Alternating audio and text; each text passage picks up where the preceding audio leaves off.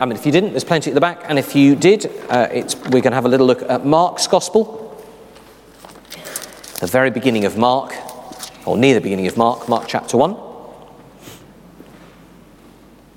And uh, we're going to look at verse 14. If you've got the church Bibles in front of you, it's uh, page 1002, Mark chapter 1. If you just excuse me, excuse me for one minute, there's something I need to get from back here. I'll explain in a moment. But Mark chapter 1.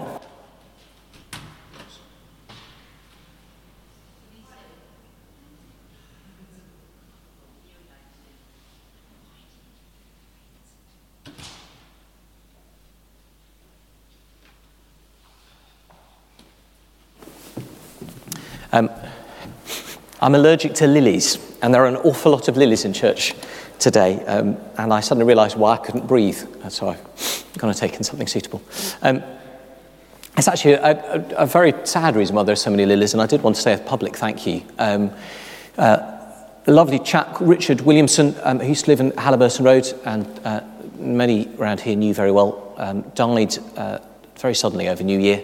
Um, my age, 44, and uh, Kat, his wife, uh, who we know well and uh, knows us well, um, and uh, she and the family uh, asked to have a Thanksgiving service here at the funeral earlier in the day on Monday. We had 450 people crammed in here. It was unbelievable. I mean, we had 100 people standing at the back, let alone every, we had loads of extra chairs out. It was absolutely as full as you could possibly imagine. Um, lovely show of support and of love for the family, and uh, I know that Kat and the family felt very supported and encouraged and would value our prayers, um, and they wanted to uh, leave these flowers here part as a, partly as a thank you to you guys for having them on that day um, and just in, in, memory of Richard. So I didn't want to just, just head through the service without acknowledging that. And uh, I'd love to ask your prayers for Kat and for her two little girls, um, Sophie and Isla, who are just six and four. Uh, it's a very, very tough road ahead for them.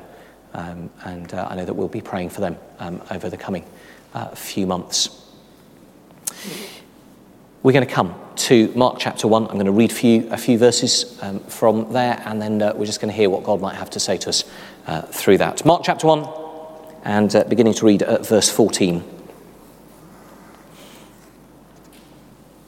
After John was put in prison, Jesus went into Galilee proclaiming the good news of God. The time has come, he said. The kingdom of God is near. Repent and believe the good news. As Jesus walked beside the Sea of Galilee, he saw Simon and his brother Andrew casting a net into the lake, for they were fishermen. Come, follow me, Jesus said, and I will make you fishers of men. At once they left their nets and followed him. When he had gone a little farther, he saw James, son of Zebedee, and his brother John in a boat, preparing their nets, and without delay he called them. And they left their father Zebedee in the boat with the hard men, and they followed him. This is the word of the Lord. Thanks be to God. We've been thinking over the last couple of weeks about this idea of good news. Uh, and uh, you might remember from last week when LT was uh, preaching, or maybe when I've mentioned it in a previous couple of weeks, that this word good news, it's a single word in the Greek that Mark writes, euangelion, wasn't unique to Mark. And it wasn't actually just a general description of something. It was a technical term, and it was first used by the Romans um, uh, when they did their proclamation around their provinces, and uh, in particular, it was used by Caesar Augustus. Caesar Augustus had come to power after the uh, uh assassination of Julius Caesar, and he needed to reassure the provinces, reassure the empire that there was a new Caesar. And so he sent round a euangelion, good news. And the good news was Augustus has become Caesar. Augustus, in our terms, is king or president or, or ruler.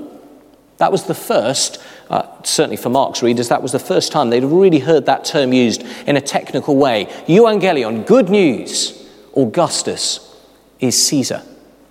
So along comes John the Baptist, and then along comes Jesus, and now along come the gospel writers. Gospel is another word for good news. Along they come and they say, Good news, not Caesar but the king. Not Augustus, but Jesus. In fact, when the very first Christians were being persecuted for, for their faith by the, the Roman Caesars and by the Roman state, the thing that was demanded of them in order to avoid persecution, in order to avoid some of the worst and most terrible uh, punishments and tortures that human, humanity has ever created. The thing that was demanded of them was simply this that they should bow the knee and proclaim, Nero is Caesar, or whoever was in power at the time. They wouldn't. And the reason they wouldn't is because they knew that there was another king. They knew that this was a battle. They knew that this was a clash of kingdoms. The true Evangelion, the true good news, was not that Augustus or Nero or any of the other Caesars were Caesar, it was that Jesus was king. Jesus was the rightful ruler over all time and all space, over all peoples everywhere. Jesus was king, and his throne had been a cross. And his triumphal procession was his resurrection. And his people were not just the Romans or the Greeks or the Jews, were all people everywhere were invited to come under his kingship, his rightful rule, the God of the universe in Jesus sitting on his rightful throne. And that's why when Mark talks about the, the, the, good news, he talks, he reminds us that John the Baptist and then Jesus say that the good news is to do with the kingdom of God. The kingdom of God is simply that where God reigns where Jesus is acknowledged as king, where lives are lived under his rule, where communities are shaped by his kingship. So, the good news of Jesus is that the kingdom of God is amongst us, that he who is rightfully king is now sat on the throne, and that anyone who wants to be part of his kingdom simply has to bow the knee to him, and their lives will be shaped by that good news. Communities, peoples, countries, the world shaped by the good news that Jesus is King. Now, so far, so good. The question is, what does it look like to have a life shaped by that good news? You see, it's all very well to get good news. The question is, so what? If you were in some far flung corner of the empire and you heard the euangelion that Augustus was Caesar, actually it would shape your life quite a lot. Because what it meant was the empire wasn't about to fall. It would mean that you would remain an, an occupied territory. You might think that was a good thing or a bad thing, but it would certainly affect your life. On the other hand, there's plenty of good news we hear that doesn't affect us at all. I, I was, I confess, quite chuffed to hear that Bradford had won um, uh, and beaten Chelsea. Uh, that's partly because I'm a Manchester City supporter and we'd lost as well. And that uh, that meant life was a bit, bit less uncomfortable for me, but it didn't change my life. It didn't shape who I was. On the other hand, if I'd been a player for either of those sides, then yeah, it would have had a big impact. Good news is only truly, truly good news if it's actually good news for us. It's otherwise just news. So, this good news that Jesus comes proclaiming, as we read in verse 15, the kingdom of God is near. How's it going to shape our lives as individuals? How's it going to shape our life as a church? If we are a good news church, a people of God shaped by the good news of Jesus that He's King, how does it shape us? Well, I want to suggest these verses that I've just read about the calling of the first disciples are a good place to start because these are the very first people whose lives are shaped by Jesus' proclamation of the good news. And we read about Simon and Andrew we read about James and John, and we read about what happened to them, how it shaped their lives. Well, the first thing that happened to them, this good news for them, gave them an incredible opportunity. Uh, if you were a, a, fisherman in those days, you would have been uh, knowing, you would have known that you were going to be a fisherman uh, since you were able to, to walk and talk. They'd have spent all their lives on the water. Since they were a toddler, they'd have been taken out in a boat. They'd have learnt the ways of the Sea of Galilee. They'd have learnt everything there was to know about fish and fishing, about how to mend nets, about how to mend the boat, about how to pull the, the, the, the catch ashore, about how to um, gut and to scale and to, to cook the fish they were keeping, and how, to, how and where to sell and to get the best price for the fish. Their whole lives were about fishing. That's what they were. They were fishermen as Mark says, verse 16. For they were fishermen. They weren't simply going out for a bit of a jolly, they weren't going out for a bit of leisure activity, let's go fishing. That was who they were. The whole of their lives had always been and would always be until they finished all of their working life. was fishing. The problem was that as a fisherman, it was a dead end. They would have been pretty much entirely uneducated. They would have had very, very limited prospects. It wasn't an environment or a culture in which you could think, well, today I'm going to be a fisherman. Two years' time, I'm going to set up a little fisherman's cooperative. Five years after that, we're going to industrialize and build a factory. Ten years after that, we're going to be a big corporation, you know, funding whatever the ancient equivalent of Tesco's was. You just didn't do it. You were a fisherman. If you were lucky, you were part of a fisherman family. If you were even more lucky, you were part of a little cooperative, maybe of villagers who worked together. But pretty much that was your world. When Jesus came along and said to them, Follow me, I don't know about you, but we sort of think, well, weren't they a little bit nuts to follow him? I mean, really? If somebody comes along to you in your day job and says to you, dump all of that, come with me, yeah, you're going to call for security to have them thrown out. You're not going to go, oh, yeah, that's fantastic, I'll come with you. Got to ask the question, why did they go? Well, they went because they saw Jesus as a rabbi. A rabbi was a religious leader, a religious teacher he was already somebody that would have been known to them through the preaching of John, through John pointing away from himself to the good news that was Jesus. And they knew that there was a pattern that rabbis had disciples. Rabbis would call the very best of the best of the best, the, the most educated of the educated within the sort of synagogue system, they would call disciples to follow them.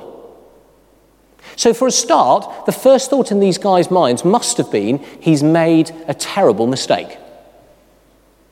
Does he not know we're not out here fishing in between our studies?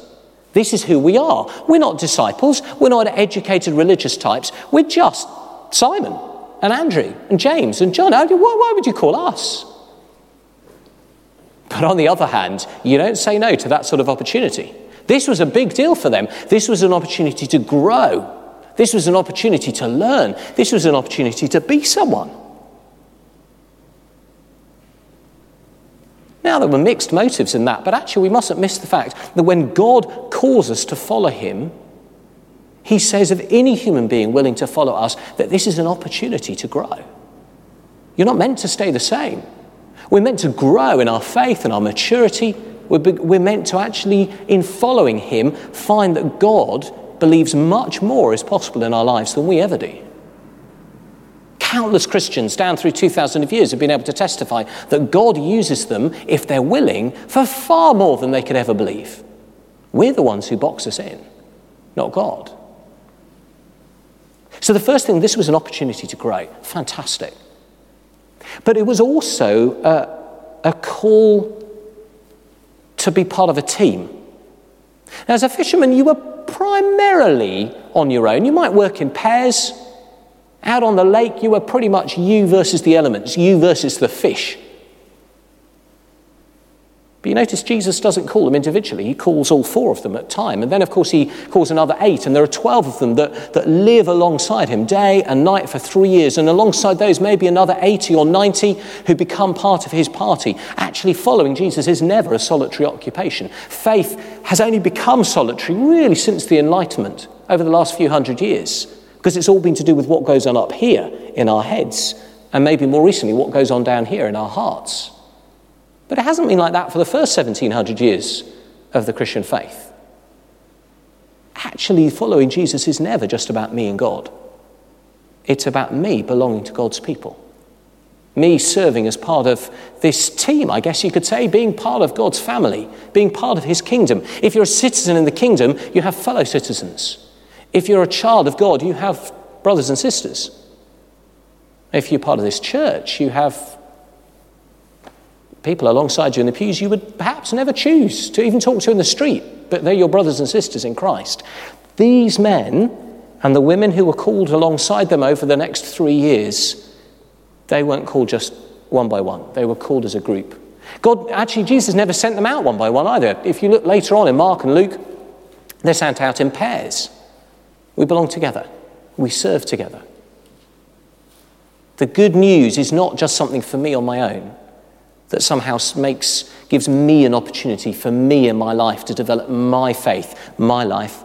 Actually, the good news is about our good news. It's an opportunity to grow, a call to serve as part of a team. But it was also a big risk. Which brings me back to this sense of really? Would they really say yes? Because it wasn't just about whether they'd trust Jesus. I, I think well, that's okay. They, they knew that Jesus, who Jesus was, at least they knew a bit of who he was. He was a rabbi, he was well respected, he was already beginning maybe to get a reputation. They'd follow him. This was an opportunity. But they were going to have to leave behind all the security that came maybe with the restrictions of being fishermen. I mean, yeah, we, we look at it and think, gosh, real dead end. From their point of view, they look at this job of being fishermen and think, well, pretty much we're made for life. I mean, we're not going to be rich. We're not going to be powerful or important, have great status. We're never going to be educated, but there's going to be food on the table. There's going to be a job. There's always fish. There's always people who want fish. That's our job. That's our livelihood. When Jesus called them, it says they left their nets. They left their father. They left the business. They walked away.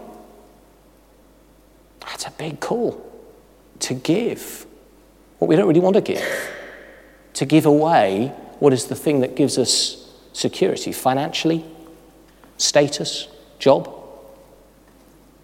What they discovered, of course, is that in giving away, they received far more than they could ever give. That in giving away, God could not be outgiven. As the Old Testament writers put it, God is no one's debtor. But it was still a risk, it felt to them at the time. The good news shaped their lives. And, and actually, as I've been reading it, I've been thinking, well, on one level, we could just leave it there. On one level, we could simply say, do you know, this is rather good. This can be our new passage for us as a church. Because you remember back with Count Me In? in back in May, June last year? And when we talk about what it means to be a member of All Souls, we say if you want to know what it looks like to be a member of All Souls, to belong here, then it's about grow, serve, give. A commitment to grow in our faith, to serve as part of a team, to give financially as, as we are able. Great. It's here. It wasn't just random. Except that that would be uh, an exercise in missing the point. Because Jesus doesn't call his disciples to follow him for their sake. He doesn't call them to follow him simply to keep his organization going. He doesn't call them to follow him simply to be a great team doing stuff for him. He calls them because this is good news, and good news needs told.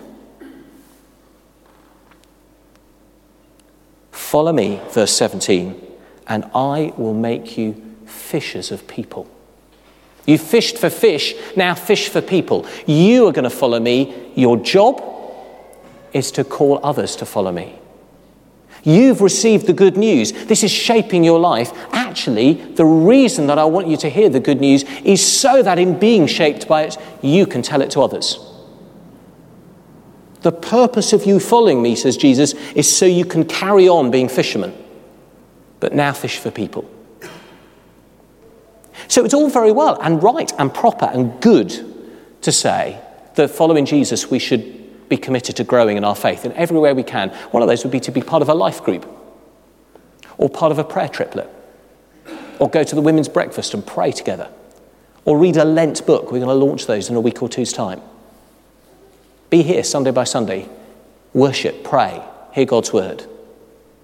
It's a good and right thing that we serve as part of a team. Whether you're part of the Ivy Bridge team helping run the food bank, whether you're helping with children's groups on Sunday, where you're sat behind the video projector thing or serving refreshments, whatever it is we're doing, we're not meant to do this on our own. We need one another. Absolutely. We're to grow, we're to serve, and yeah, we're to give. Give financially as far as we are able to the work of God here and around the world. That is true. Grow, serve, give. But you know, as I've been reading this this week, I think God's really nailed me with something. That the danger of grow, serve, give is that we miss what it's all about, which is tell. We're meant to live out the good news. We're meant to tell people that this is good news, not just for us, but for them. In the words that we speak, in the lives that we live out, in the things that we do, we're meant to be and to say the good news. Because that's what we see here. The very first disciples of Jesus weren't simply called to, to find this wonderful opportunity to better themselves and to grow. They weren't simply called to serve as part of a team and keep things going. They weren't simply called to give up financially their what they might want for themselves to keep things going. The point of it all, of growing and serving and giving, was to pass on the good news, was to be fishers of people. And honestly and truly, if as a church, if as followers of Jesus, we're not living out the good news so other people see it in our lives, and we're not willing to speak the good news so that other people hear what it's about, then all the growing and serving and giving in the world will simply turn us inwards. That's when churches die. That's when denominations lose their way. It's like being a human being and doing all the eating and breathing in the world, but never doing any exercise, never doing any work, simply sitting and being. Thereby lies doom, really, not health. We're called to be fishers of people. For the disciples, they discovered that that would happen in two ways. That would happen in the things that they did by being good news for others, bringing healing, bringing help, bringing comfort. And it would happen in the words that they spoke. As Paul wrote, writes later on, giving a reason for the hope that is in them. And so, in our lives as followers of Jesus, we're to be good news for others by being peacemakers, by fighting for justice, by feeding the poor, by clothing the hungry, by caring for God's creation. And we're to speak the good news by having a reason for the hope that's in us. We might not only know that much, but if we know that much, we need to tell that much.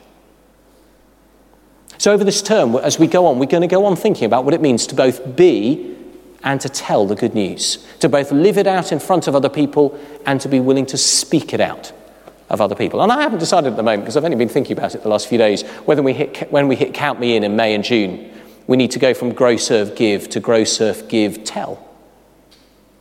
But if we don't, we do at least need to remind each other that's what it's about. We're to be fishers of people because it's really good news. If we keep it to ourselves, we're simply being selfish with what we've found.